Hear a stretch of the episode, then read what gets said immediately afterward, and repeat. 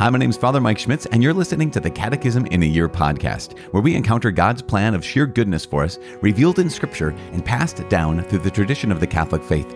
The Catechism in a Year is brought to you by Ascension. In 365 days, we'll read through the Catechism of the Catholic Church, discovering our identity in God's family as we journey together toward our heavenly home. This is day 14. We're reading from paragraphs 101 to 108. And if you want to know, uh, I'm using the Ascension edition of the Catechism, which includes the Foundations of Faith approach. You can follow along, of course, with any recent version of the Catechism of the Catholic Church. You can also download your Catechism in your reading plan by visiting ascensionpress.com slash CIY.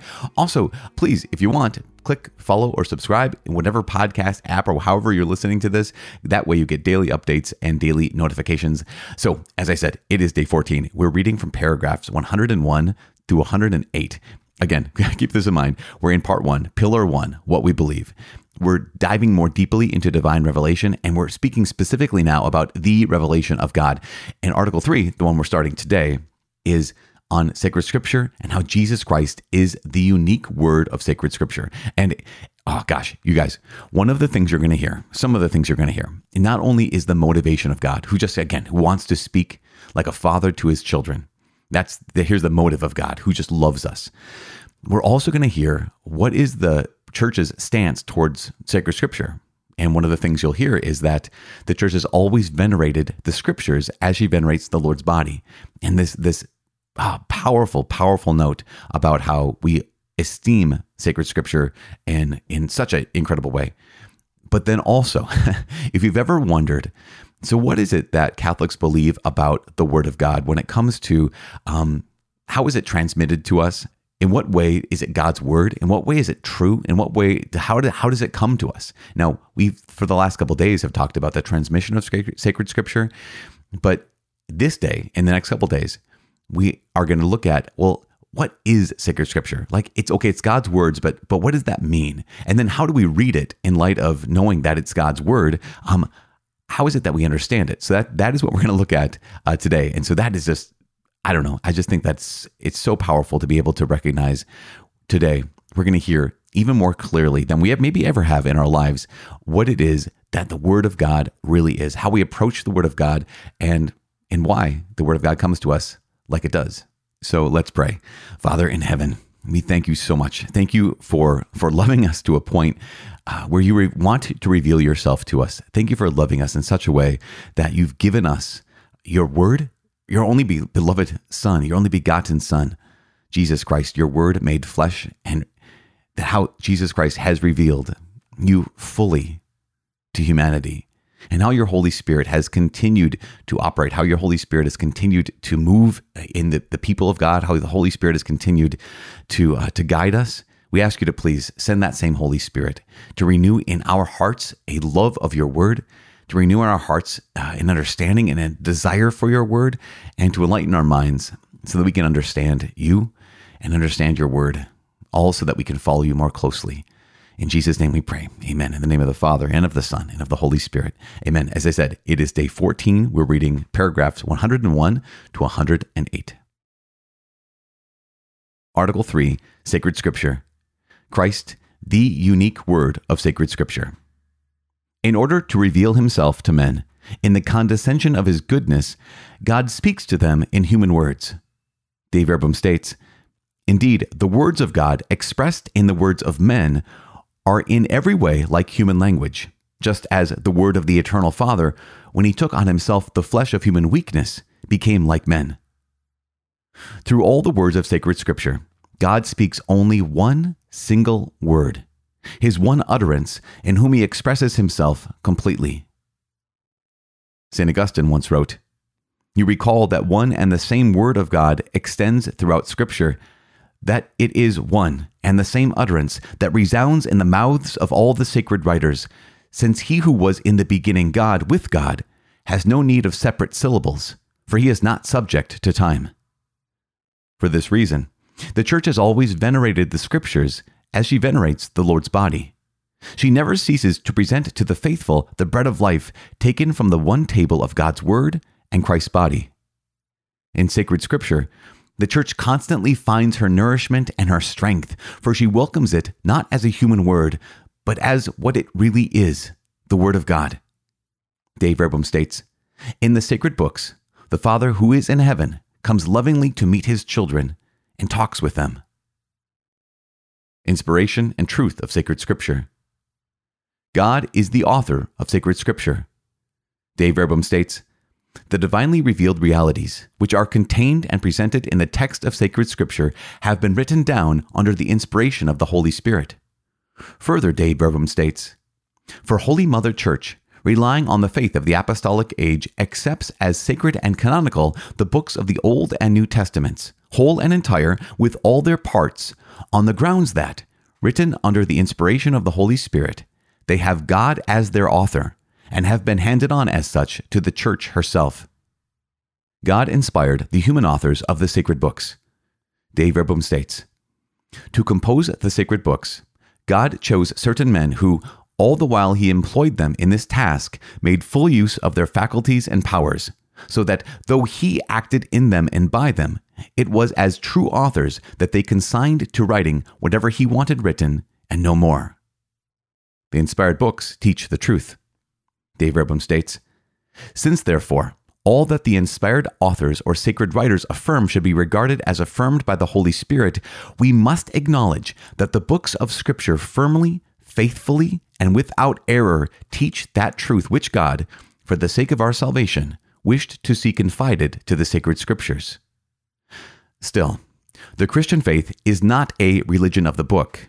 Christianity is the religion of the Word of God, a word which is not a written and mute word, but the word which is incarnate and living.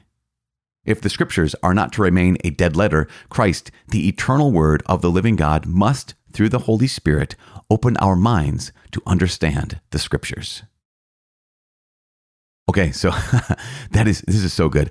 I don't know if you're experiencing this like I'm experiencing this. I love this particular section of the catechism is so powerful and it starts out what by once again reminding us that the motivation that God has in revealing himself to us. 101 says, in order to reveal himself to men in the condescension of his goodness, God speaks to them in human words. And that's that's so important for us to establish. Now, that might be overly obvious. Of course, God speaks to us in human words, but not really, because God could reveal himself in any way he wanted, in any way he could imagine, which is probably thousand different ways more than we could have ever imagined. But he speaks to us in human words. And it's just so powerful because they use this image, you know, Dei Verbum, which we hear from regularly, obviously, it's very, very important document, uses this, this image. He says, Indeed, the words of God expressed in the words of men are in every way like human language, just as the word of the eternal Father, Jesus, right? When he took on himself the flesh of human weakness, became like men. So it, there's, there's this way in which here is the incarnate word of God, Jesus Christ, who became one of us but also God's word spoken to us is spoken in human words. And that's just so powerful. And just to, to realize that here's God's divine condescension. Again, it talks about the condescension of his goodness.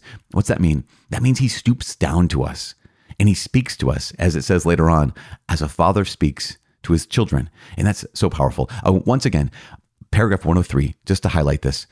For this reason, the reason that this is, these are the words of God, right? This is this is God's self revelation of himself. For this reason, the church has always venerated the scriptures as she venerates the Lord's body.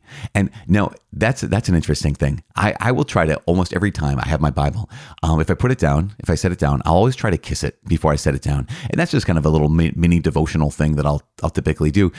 And one of the reasons is because it just reminds me that that this is the sacred text, right? This is the word of God that's been handed to me not only by you know my parents and their their parents and generations handed to me by the church of course but also given to us by the lord himself. And i just think about so i always try to you know venerate it like that and kiss it before i put, place it down.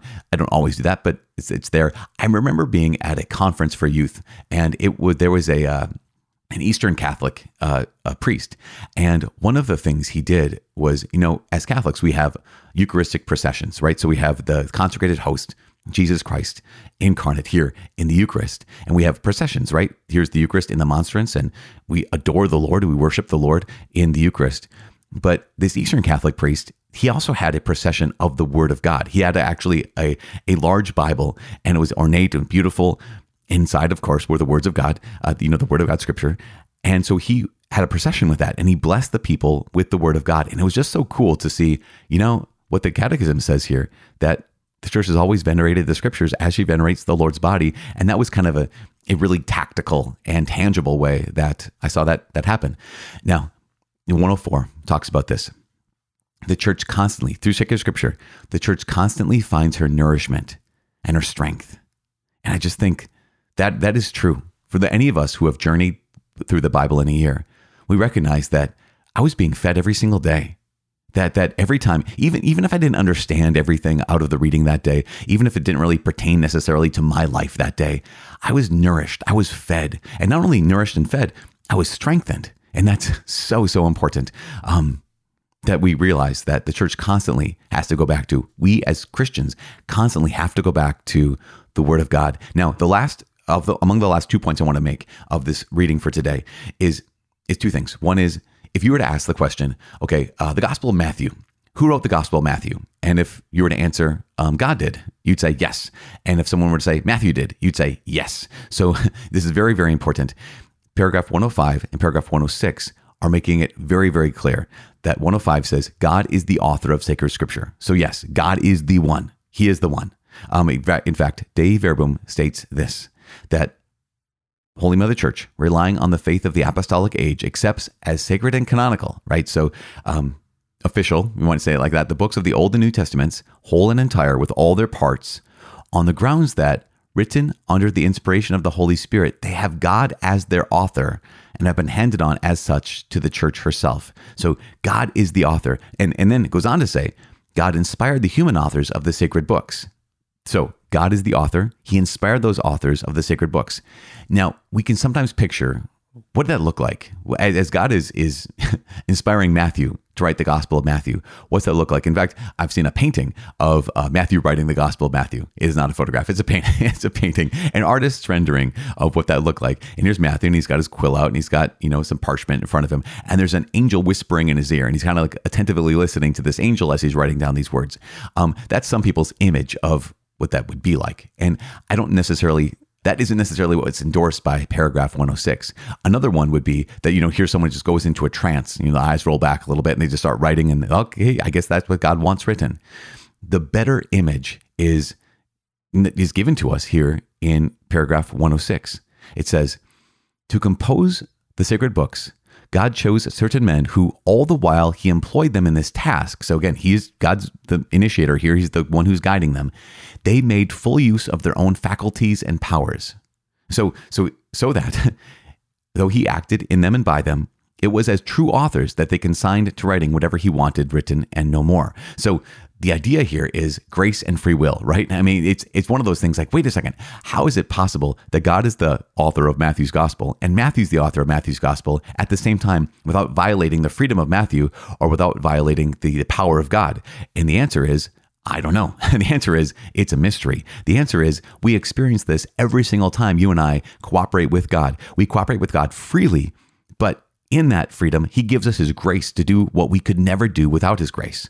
And this is exactly what's happening when God employed the use of those individuals who wrote the sacred scriptures. So that's one of the reasons why Matthew's gospel sounds different than Luke's gospel. It's one of the reasons why you know, Maccabees sounds differently than Isaiah because different people wrote them using their own different skills, their different faculties, their different way of writing. And it's so powerful, especially when you and I go through the Bible in a year, we can hear the difference because we realize, okay, Genesis sounds, it reads way differently than the book of Sirach. It, it's, but they're both inspired by God, just written by different human authors. And that's just so powerful, so powerful.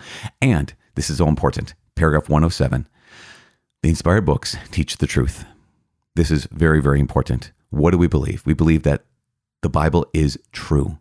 Here's the long quote since, therefore, all that the inspired authors or sacred writers affirm should be regarded as affirmed by the Holy Spirit, we must acknowledge that the books of Scripture firmly, faithfully, and without error teach that truth which God, for the sake of our salvation, wished to see confided to the sacred Scriptures. Now, so when I say truth, what do I mean? I mean truth was as it comes to reality, truth as it comes to our salvation. So keep this in mind. We, we've talked about this in the past when we go through Genesis, those first number of chapters of Genesis where it talks about the creation of the world. That's not meant to be read as a biology textbook or as a chemistry textbook. It's not, it's not a physics textbook. It is a true story and it's a true account of creation uh, and the fall. That's a true account. That's a true story.